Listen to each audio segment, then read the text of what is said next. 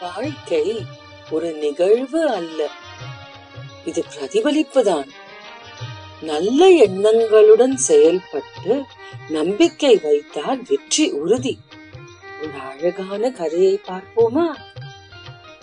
ஒரு முறை ஒரு அப்பாவும் பையனும் மலைப்பகுதியில் நடந்து கொண்டிருந்தார்கள்.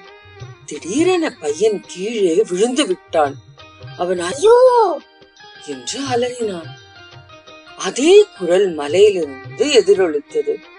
அவன் ஆச்சரியத்துடன் நீ யார்? என்று கேட்டான். மறுபடியும் நீ யார்? என்றது அந்த குரல். பதிலை கேட்டு கோபத்துடன் கோழை என்று அலறினான். அவனுக்கு கிடைத்த பதில் கோழை என்றுதான். பையன் எரிச்சலுடன் அப்பாவிடம் என்ன நடக்கிறது? என்று கூச்சலிட்டான். அதற்கு அப்பா புன்னகையுடன் நான் சொல்வதை கேள் என்று பதிலளித்தார். பிறகு குரலை உயர்த்திக் கொண்டு உன்னை பாராட்டுகிறேன்.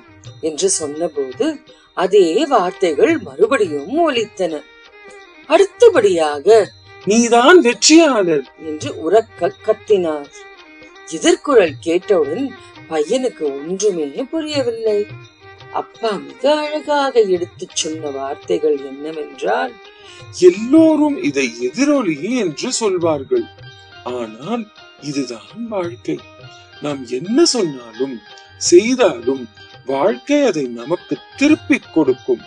செய்யும் செயல்களின் பிரதிபலிப்பு தான் வாழ்க்கை. உலகத்திலிருந்து அன்பு வேண்டும் என்றால் நாம் அன்பாக மற்றவர்களிடம் இருந்து தகுதி உடையவர்களாக இருக்க வேண்டும்.